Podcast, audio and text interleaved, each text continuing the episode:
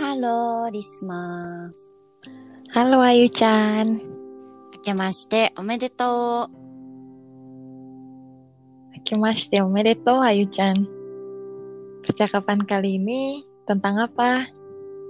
Kali ini seorang pelajar Indonesia yang telah pindah ke apartemen akan pergi untuk menyapa pemilik apartemen yang juga tinggal di lingkungan tersebut. Oke, Ayu Chan jadi pemeran pemilik apartemen dan aku jadi pemeran pelajar asing dari Indonesia ya. Kita mulai yuk. Yuk, こんにちは。お引っ越しのご挨拶に伺いました。あら、わざわざありがとう。私の名前はリスマです。X アパートの203号室に引っ越してきました。よろしくお願いします。はい、よろしくお願いします。これ、少しですが、あら、そんなに気を使わなくてもいいのに、悪いね。いえいえ、リスマさんは留学生はい、インドネシアから来ました。そうなの。日本語が上手で安心しました。へへへ、まだまだ勉強中です。アパートで何か困ったことがあったらいつでも言ってね。ありがとうございます。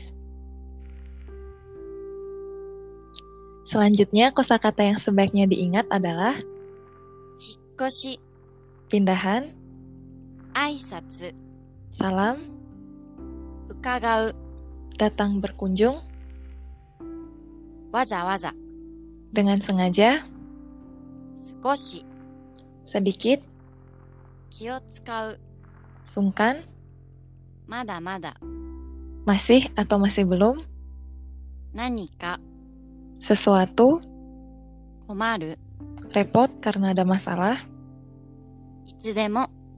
kapan saja. Gimana teman-teman? Sudah paham belum ya? Itu tadi contoh situasi ketika penghuni apartemen menyapa pemilik apartemen. Tapi sepertinya kebanyakan orang di Jepang tidak menyapa pemilik apartemen kan ya? Iya. eh, keperluan untuk pen- menyapa pemilik apartemen atau tidak akan tergantung pada situasinya ya. Biasanya orang Jepang tidak menyapa pemilik apartemen karena pegawai perusahaan real estate menangani segala hal, mulai dari perekrutan penghuni apartemen hingga seluruh manajemen apartemen, atau karena pemilik apartemen tidak tinggal di lingkungan tersebut. Benar ya. Oleh karena itu, ada baiknya untuk menyapa pemilik apartemen setelah berkonsultasi dengan pegawai perusahaan real estate.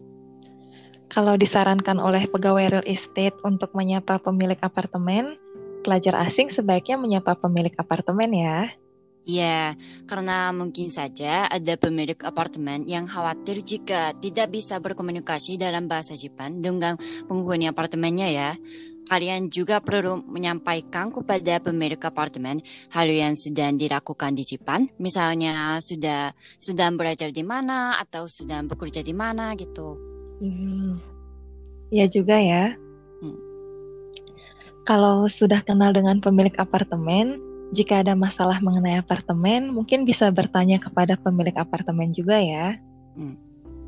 Oh iya, tadi dalam percakapan, pelajar asing kan memberikan oleh-oleh kepada pemilik apartemen. Kalau mau memberi bingkisan atau oleh-oleh kepada pemilik apartemen, atau kepada orang yang akan banyak membantu kita selama tinggal di Jepang nih, sebaiknya memberi apa ya, Yuchan? Hmm, apa ya olahraga khas daerah? Mungkin seperti makanan kering atau benda kunang-kunangan yang unik bisa ya. Orang Jepang pasti senang ya. Hmm. Kalau Ayu-chan, oleh-oleh yang disukai dari Indonesia apa? Kalau aku suka boreng pisang, itu makanan khas Bandung ya. Aku suka banget sama itu.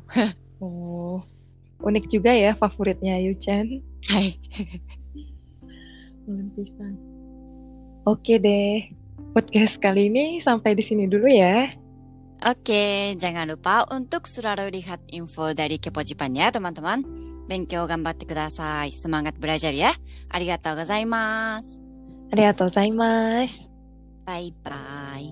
Bye-bye.